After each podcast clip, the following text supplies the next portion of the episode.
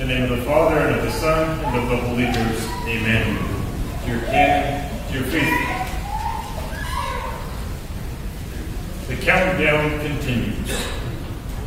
Just as children count how many days for their next birthday, so normally during this time, the catechumens count the days before their rebirth into Christ's death at their baptism at the Easter Vigil. Today on Sexagesima Sunday, we now mark symbolically 60 days before the great Paschal Solemnity. In the divine office of Septuagesima tide, especially in the lessons at the night office of Matins, we retrace the story of sin and salvation and follow closely a theme of St. Augustine for the instruction of the catechumens of his time. He divided salvation history into six ages five before Christ, the sixth being the age of Jesus and his church, and we can add a seventh age as the consummation of the world at the end of time. At Matins of the three Sundays preceding Ash Wednesday, we read the stories of the patriarchs of the first three ages Adam, Noah, and Abraham. This past week, we reread the story of creation and of the fall. And today, we recall the story of Noah, the great flood, and the ark of salvation. Sin entered into this world through the fault of Eve and Adam, and then because of the persisting sins of men, God permitted a great flood to destroy the earth and all men, save Noah and his family. Today we can place ourselves spiritually in Noah's shoes because today we are counting down like Noah. We are a little more than seven days away from Ash Wednesday in the beginning of the 40 days of Lent. And to Noah God said, Yet a while, and after seven days, I will rain upon the earth 40 days and 40 nights. Like Noah, we are, we are anticipating a quarantine, a holy quarantine, to make reparation to the Lord for our sins. And meanwhile, like Noah, we should be following the instructions of the Lord to prepare for what comes next. But first, we must have fully received the Word of God.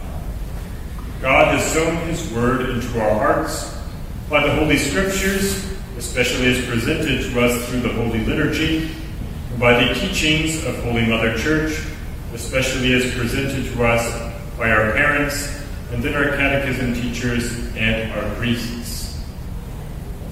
Like in the Gospel of today, this life of grace that begins here on earth by faith and culminates in the light of glory in heaven will wither and die if it doesn't fall upon good ground.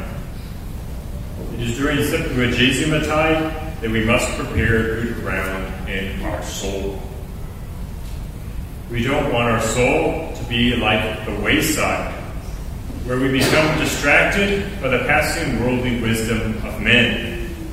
Men that trot us underfoot with their empty worldly maxims, or where our minds are devoured by the birds or the agents of Satan that infiltrate our minds, especially through the media that now constantly surround us, so that our minds are easily overwhelmed and consequently incapable of raising themselves to God and the things of God. The Word of God received through faith, like the seed, should not remain sterile, but should be developed by exercising the virtue of faith, by studying our faith. We don't want our soul to be like a rock, where we possess indeed the faith, but fail to nourish it by practicing it, by keeping the Ten Commandments, the precepts of the church, by doing the spiritual and corporal works of mercy. If our soul is too much like a rock, then the slightest rain shower of temptation will find in our heart not a sprouting plant that is rooted enough to resist temptation or even to grow stronger through temptation, but a seed that has remained a mere seed and ready to wash away. St. Paul in the epistle today confessed having weakness, and that the Lord had said to him, My grace is sufficient for you, for strength is made perfect in weakness. St. Paul could glory in his weakness because his heart was open to cooperate with the grace of God. But the seed of faith upon a rock hard soul that remains closed to the graces offered it will soon wash away. We don't want our soul to be full of thorns, all those worldly cares and pleasures, love of the creature, love of money, that represent all those earthly objects that become rivals to God's love when we love them more than Him. These earthly things seek constantly to turn us away from God and towards the creature. Just as thorns choke the growing seed, so we may practice our faith to some extent, going to Mass, going to confession, fulfilling our exterior obligations. But if our true love is elsewhere, in money or in self gratification, these earthly loves will soon choke our charity to death.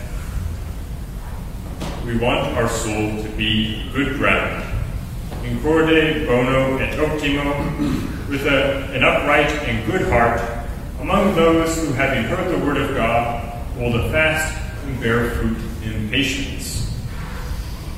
We want to be those who not only seek not to break the Ten Commandments, but seek to practice the virtues, especially the little virtues of humility, meekness, patience, and obedience. We might even want to try to focus on a particular virtue this Lent. St. Francis de Sales tells us it is well for everybody to select some special virtue at which to aim, not as neglecting any others, but as an object in pursuit through the mind. Of course, we should have all the virtues in some measure, and you also can't possess one virtue without possessing at least a little of all the others. But depending on our state of, of life and our state of soul, some virtues may be even more indispensable than the others. For example, if we find ourselves with many opportunities each day to practice patience, but few chances to practice magnanimity, then patience might be the proper virtue upon which to focus.